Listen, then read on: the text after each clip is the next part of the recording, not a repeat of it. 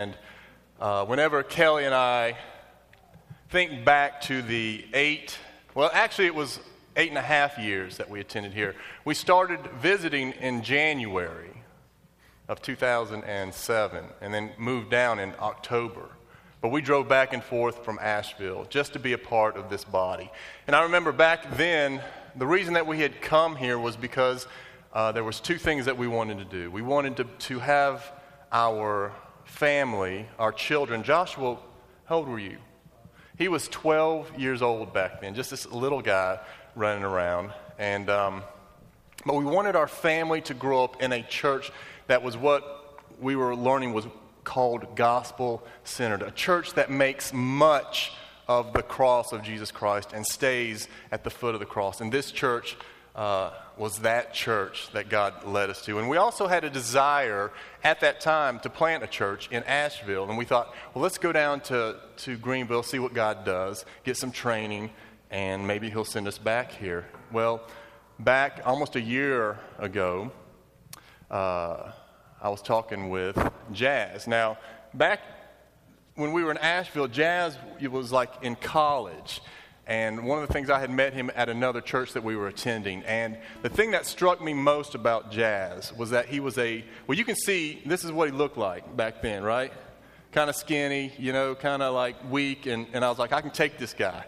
But the thing that I really loved about him was that he was a young man who had a love for the Word of God and desired to grow in it and to share it with those he's around. And so we built a, a relationship back then. His wife, she wasn't his wife back then, Maggie. Uh, she lived with me and Kelly in Asheville for a year while she attended Mars Hill College. And when she lived with us, it was like one of those relationships where it wasn't like she was um, intruding. She was just like family with us. And so God knit our hearts together. At the time, I was thinking about, I was this close to planting a church, but I was like, man, I'm not ready. I know I'm not. And uh, he was one of the guys that I would have loved to plant with, but he wasn't ready either. So, fast forward nine years later, God has grown us in many different ways through different situations, through Monkey D's, planning a business and, and something that's very difficult, and leading care groups here, then coming on staff here with uh, Matt and Aaron, and being trained and just being immersed in the culture of a gospel centered church. And so, me and Kelly, when we talk about our time here, we realize that this is the church that we raised our children in. This is the church that has actually prepared us for what we're doing now. And we're so grateful to be here. When I talked to Matt, um, he said, Would you come down and speak? I said, Sure. What's the special occasion? He said, I won't be there. I said, Okay. Um, he said, Why don't you share a little bit about what's going on with the church? And as you guys know, we left uh, in October to move to Asheville. And Jazz and I spent uh, about four or five months just getting to know each other on a pastoral level. And one of the questions that I get asked a lot is how is this working with two lead pastors? You know, uh, isn't that a two headed monster? And that was something that we actually looked at before we jumped into this together. How can two guys lead as senior pastors? And uh, especially two alpha type males who uh, really like to lead because uh, Jazz really likes to lead. I've learned that through this whole thing. And he's learned that I like to lead too.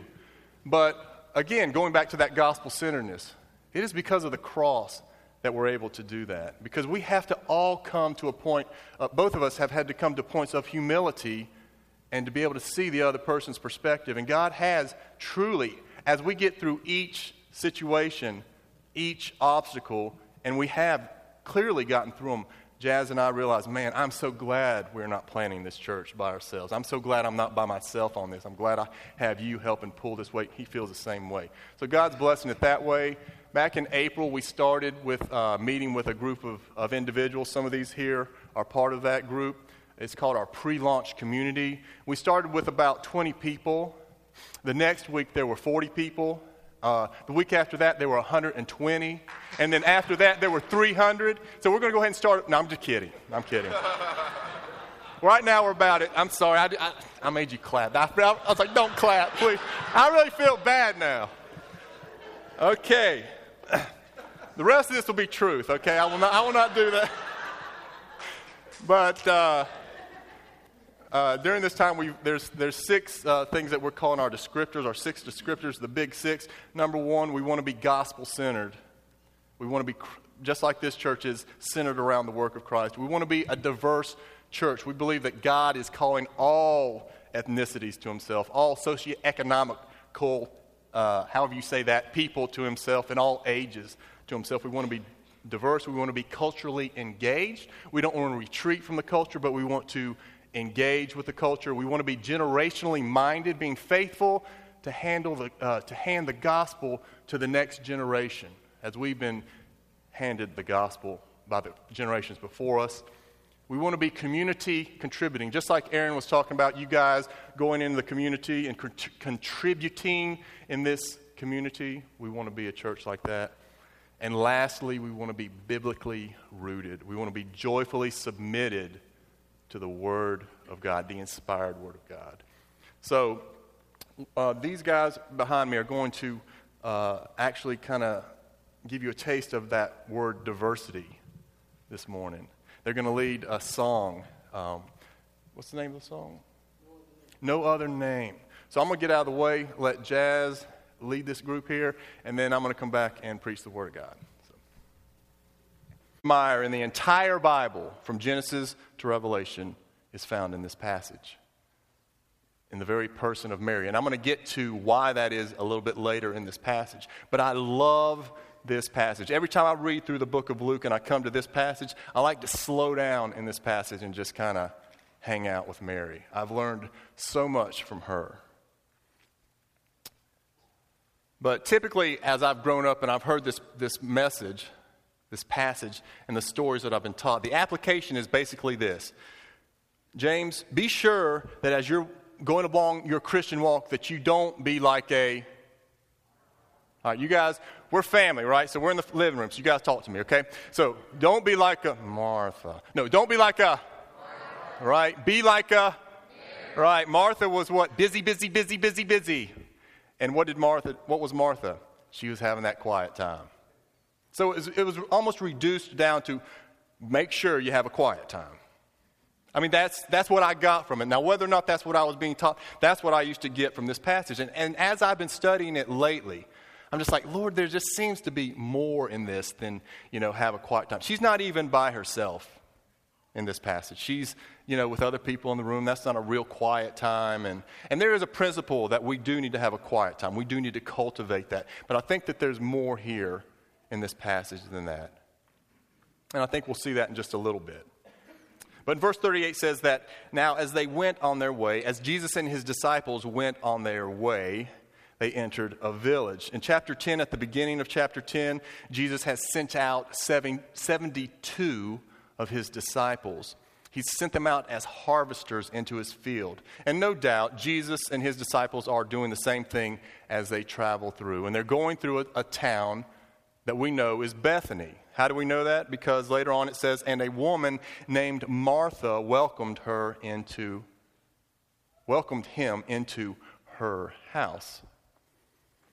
This is the same Mary that is found in John chapter 11, whose brother's name was Lazarus, and her, her sister's name was. Did I say Mary? Okay, I'm going to start with this right now. And I told Kelly that this is a problem with this passage. I'll be talking, and I'm thinking I'm talking about Martha, but I'll say Mary. And then I'll say Mary, and be, I mean Martha. It's kind of like with my kids. How many of you guys have more than one kid? You know what I'm talking about. It's like uh, Josh, uh, Bo, Mike, uh, Esther, Adoniram, uh, uh, Abby. You go through all of them, and, and but you, it's like that's what's going to happen to me. So if I say Mary and I mean Martha, please have grace with me because it's, it's, just it's one of those things I, this, even as i read it it's like i do that. Okay so now that that's out of the way back to the passage. This is the same martha that's in john chapter 11 and we know that jesus has a special affection a special deep affection with martha mary and lazarus. Why? Because in uh, john chapter 11 verse 5 it says now, Jesus loved Martha, Mary, and Lazarus. He has that deep affection. You know, it's those relationships that we have. I like to think of them as there's vacuum cleaner relationships and there are battery relationships. You know what I'm talking about? Vacuum cleaner and battery. The vacuum cleaner relationships are those relationships that you get into and they just seem to suck everything out of you. You know, it's like everything that, that you, when you get with that person, you're giving everything you are, you're helping them, you're ministering to them, and it, that's okay. Jesus has called us to help people. And there are some relationships that just are, are more, you know, take more work and more energy. And if you're sitting there going, I can't think of any relationships like that, then you might be the vacuum cleaner, okay? I'm just saying, you, you might be. That's not that they're bad. It's just, sorry, it's just that that's how life is. But then there's those battery, B A T T E R Y, battery relationships that you get to and you're just energized by that, those people. You know what I'm saying? It's like you don't get together a whole lot, but when you do, it's like awesome. You say, hey, let's get together for dinner. Yeah, and so you set a time, you meet there all day, you're excited about it, you get together. The minute that you see each other, you're talking, you're waiting in line, but the line doesn't seem that long because you're enjoying the conversation. You sit down, one hour, two hour, three hours passes. Before you know it, six hours has passed. You go, oh my goodness, we got to go home. You get up, you pay your bill, you go out to the parking lot, you go to your car, you're like, all right, it's good seeing you guys. We got to do this again. Yeah, we got to do this again. Oh, one more thing, and before you know it, an hour has passed again. That type of relationship that you're just enjoying, and, and that's a lot of the relationships that we have in this room, like that, with the family of God. And I believe that this is the type of relationship that Jesus has with Martha and Mary. And it says that Martha welcomed him into her house. She receives him. That word welcome, that word receive, carries with it the idea of a person entertaining with the intention of giving hospitality to their guests, with the intention of entertaining guests with like food, with shelter, with drink, and with fellowship. And so there is definitely a cost involved with Martha as she sees Jesus coming uh, into the town.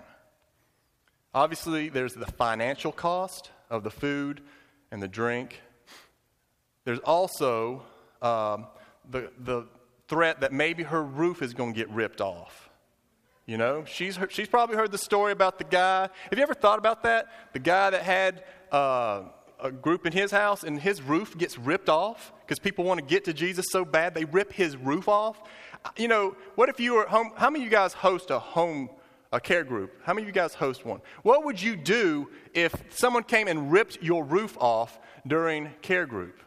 You would not want to host it again, right? There, there's a great, I mean, we have kids running around oftentimes ripping other things apart, but that's a, that's a, that's a high cost there.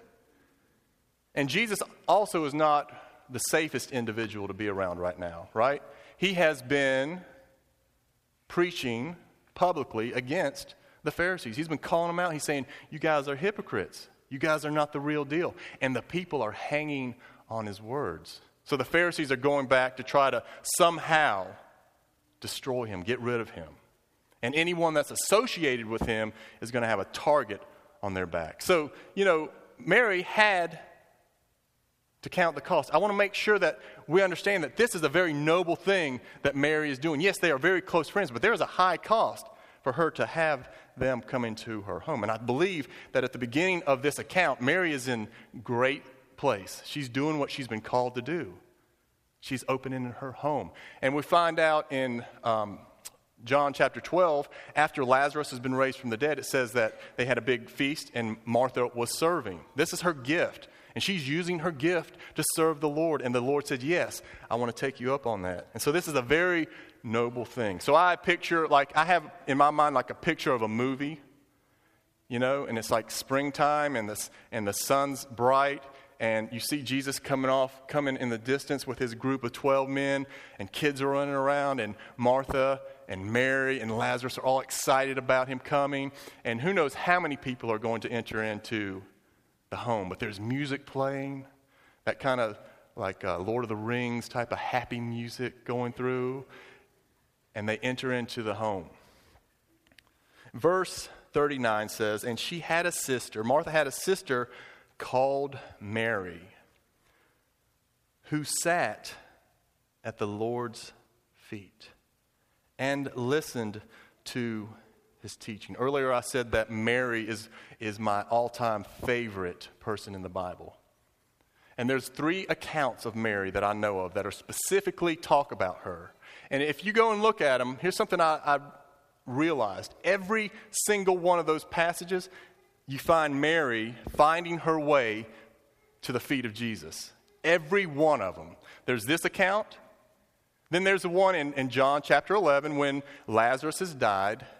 Jesus comes into town and calls for Mary. It says that when she heard him call, she hurried to be where he was at, and she fell at his feet and said, Lord, if you had been here, my brother would not have died. The next, the very next chapter, where's, where, where do we find Mary?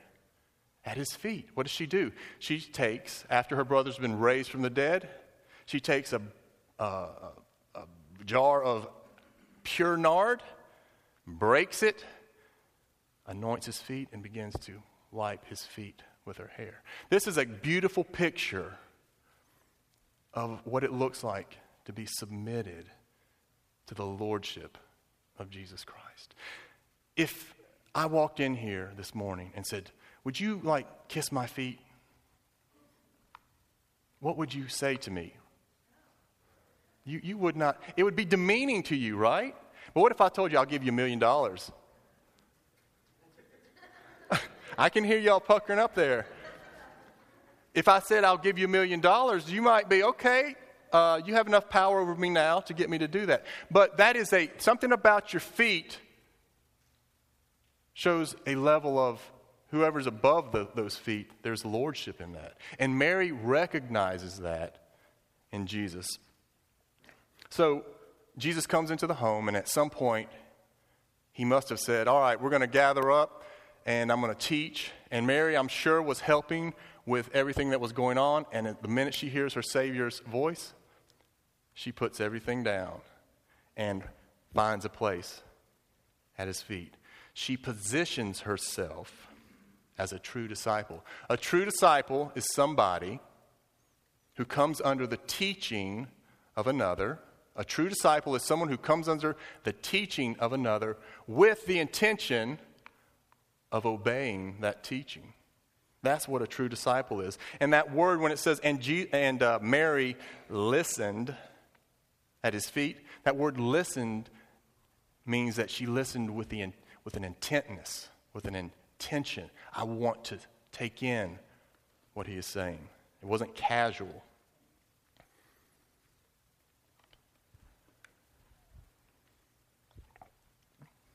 And I want you to think about Mary right now. What do you think? How do you think Mary's feeling right now? What do you think she's experiencing right now? She is sitting at the feet of Jesus. As you read that verse, and she had a sister called Mary who sat at the Lord's feet and listened to his teaching. I can hear in my heart, I can hear Mary is at rest. Mary is at, at peace, and she is content and her heart is being captured by her Savior. She's at rest, she's in worship. And I believe that Mary, in this account, is a, an example of what a spirit filled life is to look like. She is the picture of what it looks like to be led by the Spirit of someone who is resting in the Savior. Her mind is set on spiritual things, and therefore she is filled with life and peace. So I, thought that the song that Joe led us in earlier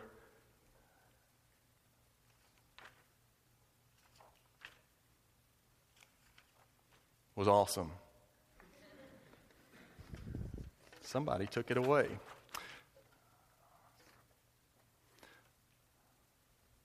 Okay, so I thought it was awesome uh, where it talks about Jesus, you're all I need. When I'm, when I'm in awareness of you, that's all I need. And that's where Mary is in this account. Verse 40.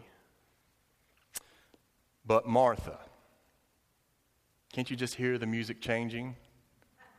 But Martha was distracted with much serving. You have Mary, peaceful Mary, sitting at the feet of Jesus, and you have Martha, distracted. Jesus is speaking, Jesus is teaching, and no doubt Martha cannot hear a word he is saying. Her mind is set on what is in front of her, and she can no longer hear what Jesus is saying. I can just imagine her getting more and more frustrated as she's working, as she's trying to clean up, as she's trying to fill cups. And she's like, I can't do this. I got to make everybody happy. I need help. Wait, Mary, where is Mary at? And she looks over, and there, there's Mary sitting at the feet of Jesus. Picture that. Look, do you guys have brothers and sisters that you grew up? It's like, what are you doing? I'm working, you know. She's getting frustrated inside, and she looks over and sees Mary sitting at the feet of Jesus. And inside, I think she's thinking, look, look what I'm doing. Look at all the things I'm doing. And she, Mary, is over there just sitting at the feet of Jesus. I wonder what kind of looks she was giving Mary.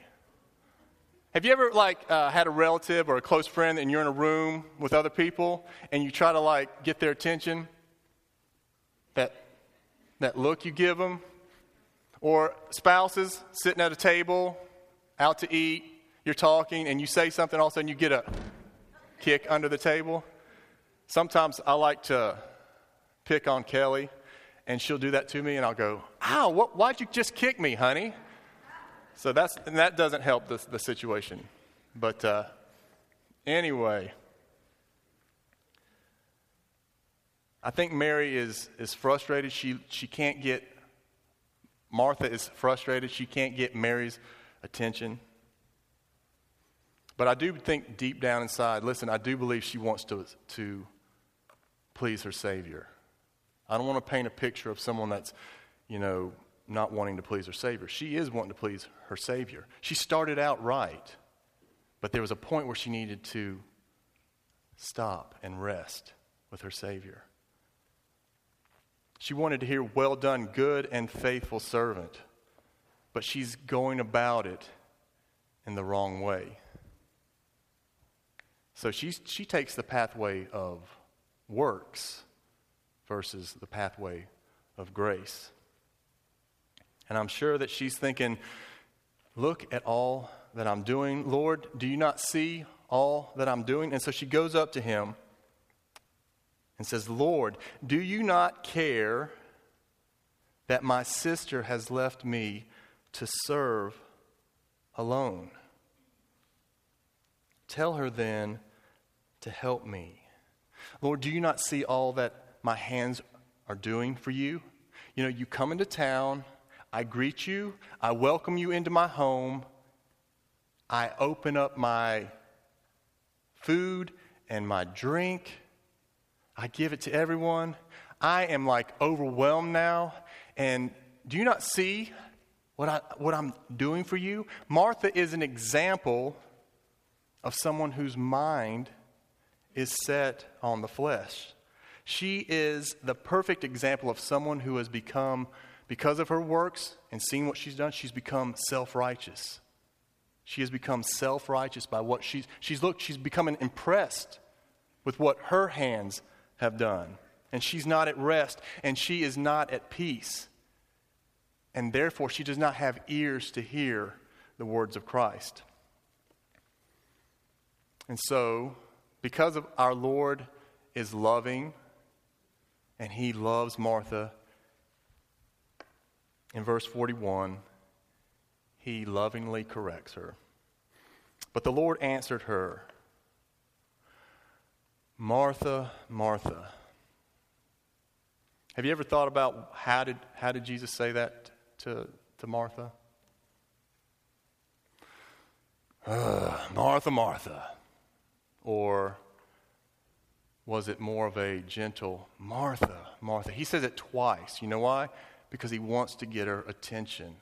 Her mind is distracted. She has set her mind on things below. Jesus knows that that's not good for her. And out of love, he corrects her. Now, he's not, going to, he's not doing this to humiliate her, but Martha has gotten so much boldness in front of a whole group of people that Jesus has to correct her now.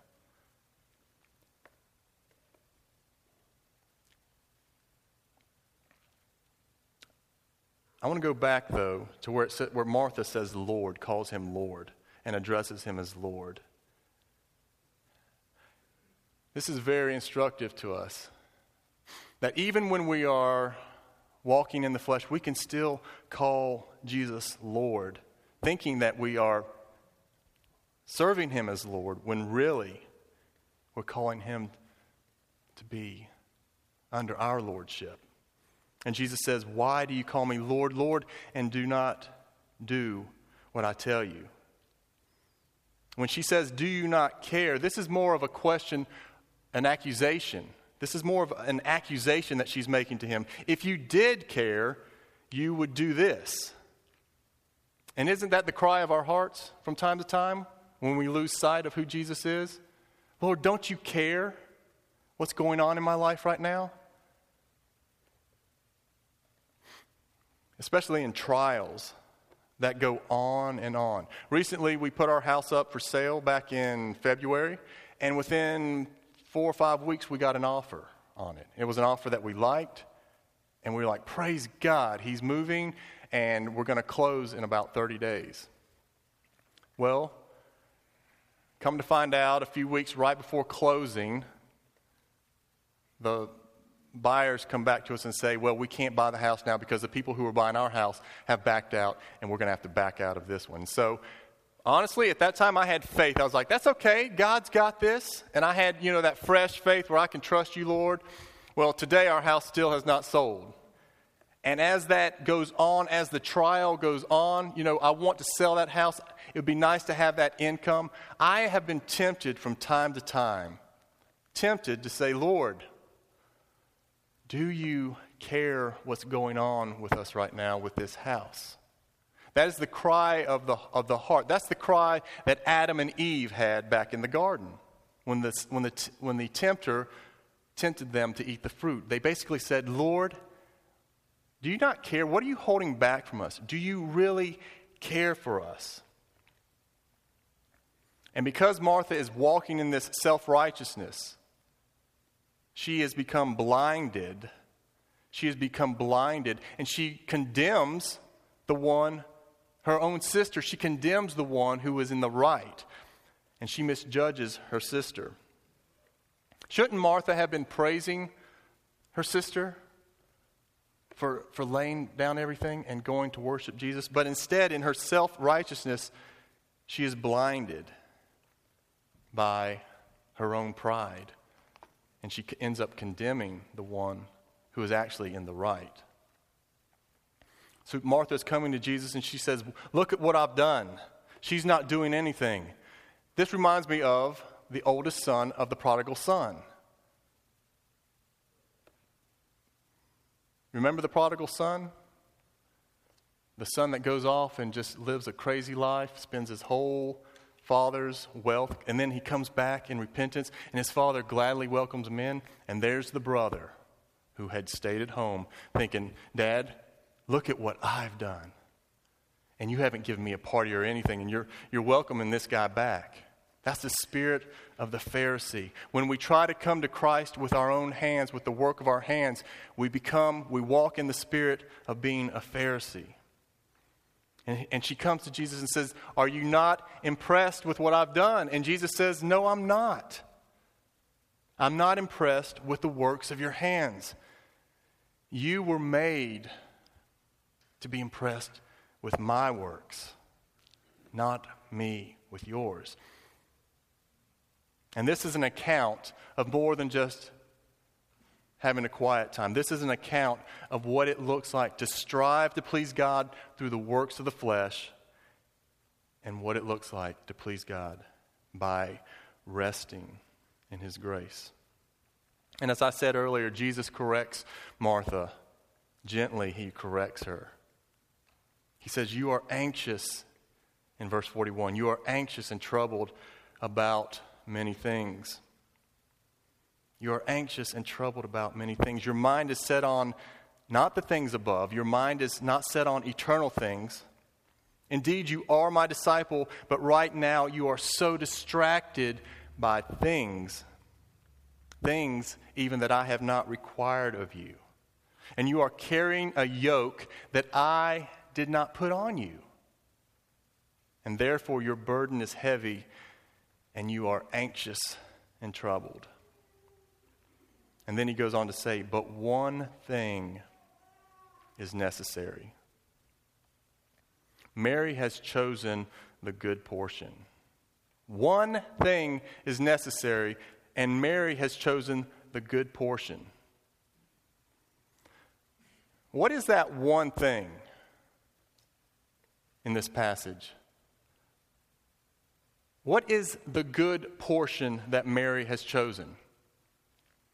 Is it that she chose, as I said before, to ha- be, have consistent, quiet times with Jesus?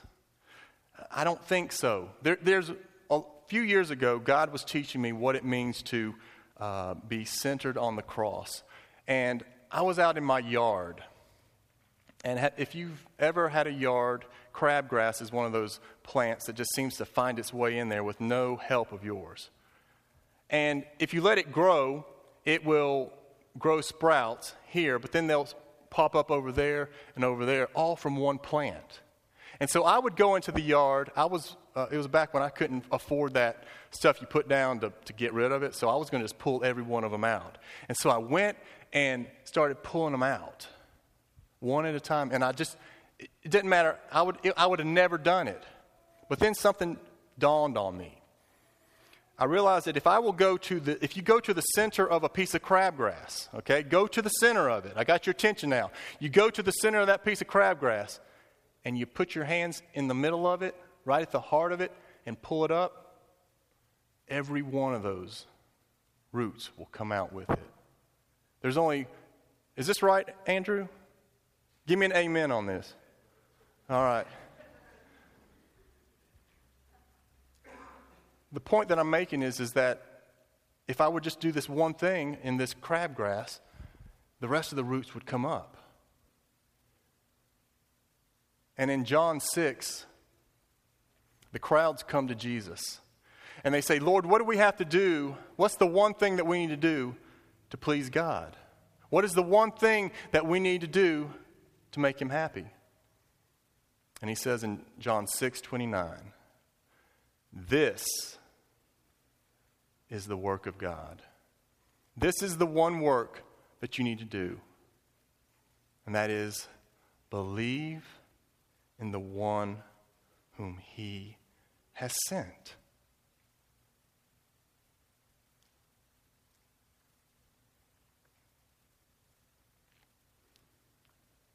Right now, as you're sitting here this morning, let me ask you something. As you're sitting right where you're at this morning, and as we talk about Martha and Mary, honestly, which one do you most relate with right now? Can you relate with Mary, who is your soul is at rest? You're enjoying the Savior. You're at peace with Christ right now? Or can you relate more with Martha? Right now, you're distracted. You're even having a hard time listening right now because you've got other things that are on your mind that, are, that seem to be weighing down on you right now. Maybe it's a health issue, a financial issue. Maybe it's a relationship. Or things just aren't going the way that you had a vision and, and things just aren't going the way that you thought they should, and, and you're just trying to make it happen, but it's just not happening. And you're not at rest right now. I don't think this passage is here just for us to read and get through without there being a, a real application. I want you to identify yourself. Where are you at right now in that situation? Are you resting or are you striving? My question is do you want to get out of the striving? Do you want to get out of the turmoil? Well, Jesus says only one thing is necessary. Only one thing. And if you'll do this one thing, then you'll be like Mary. You'll be at peace. You'll be at rest. And ultimately, we need to understand as when we strive, when we find ourselves striving, trying to impress God, or we try to, to make things happen on our own, and we're feeling the heavy yoke of life upon us, the one thing that we need to understand is that God is not pr- impressed by what we do for Him in our own strength. He is not impressed. What He desires is that we will be impressed and that we will be captivated by what He has already done. I remember when I was here, one of the things I would say to the youth on a regular occasion was this You know, we are a forgetful people. The problem is we forget that we're forgetful. We are a forgetful people. We need to be reminded on a regular basis. That's one of the things that I learned in this church is that you can never be reminded enough of what Christ has done for us. We can never be reminded enough of the work of God's hands. That we need to turn our eyes to the work of God's hands. Quit looking at the work of our hands and the situations around us and look up to the work of Christ. What he has already done for us specifically specifically on the cross for us. We need to remember, we need to be amazed, amazed that God in heaven would see a rebellious people in full rebellion against him who hated him, that he would send. We need to be amazed that he would leave heaven and live among a people who were his enemies. We need to be amazed once again and refreshed of what he did for us on that cross. One of the most amazing things is found in Isaiah 53, and it talks about when uh, that Jesus was rejected and despised by the very ones he was dying for. So, on the way to the cross, as he's making his way to the cross, he's not getting encouragement like, Come on, Jesus, you can die for me, you can do this. No, we're sitting there going, mocking him. And even his disciples were saying, Don't do it. Don't he, everything was against him. We should be amazed that he did not die for a people who were gratefully wanting him to do it. That should amaze us. Does that amaze us? I know if you're a believer, if you're a true believer, at some point in your life, that truth uh, has amazed you. That truth blew you out of the water and it brought you into a loving relationship with Jesus Christ. And we must, as a church, redeeming grace as a church, this church must continue to remind one another of this wonderful and glorious truth. We can sing about the Savior and totally miss the Savior because we are becoming engulfed in the things of this world. Our hearts are deceitful. And we need to have a fresh remembrance of what Christ has done for us. Jesus has driven that eternal stake into the ground known as the cross. A stake that will never be moved and that we can always point to. When Mary said, Lord, do you not care about me? That's the question that we are all asking from time to time. And when that question comes up, when my house, I'm going to go back to my house, when it has not sold, and that temptation comes for me to go, Lord, do you care? I, if I will do this one thing, if I will go to the foot of the cross, that question is answered. Absolutely, I care for you. I cared so much for you that I was willing to leave heaven, give it all up, allow myself to be publicly ridiculed, humiliated, stripped naked, spit upon, abused, and separated from my Father and take punishment for something I never did on your behalf. And I did it willingly because I wanted to demonstrate my love for you. And listen, if there's someone here today who you have never come to Christ, you have never submitted yourself to Christ, I want to encourage you to search what Christ has done for you on the cross. That's the one thing you must do. If you're questioning, is this Jesus real? Search his wounds.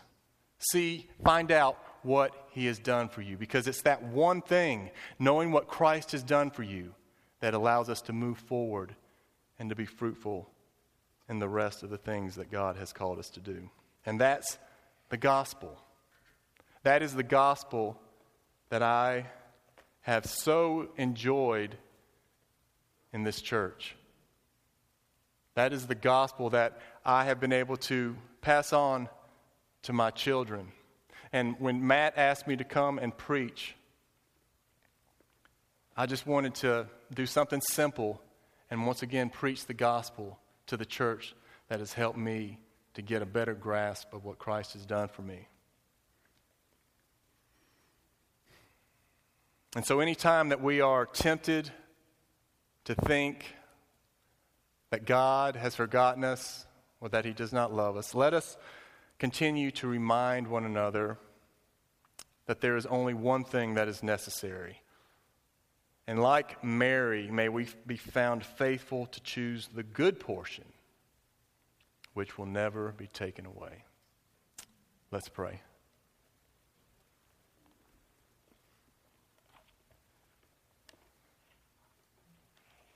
Father,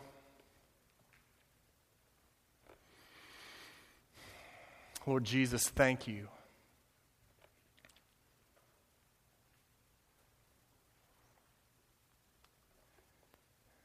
Thank you for your love for us.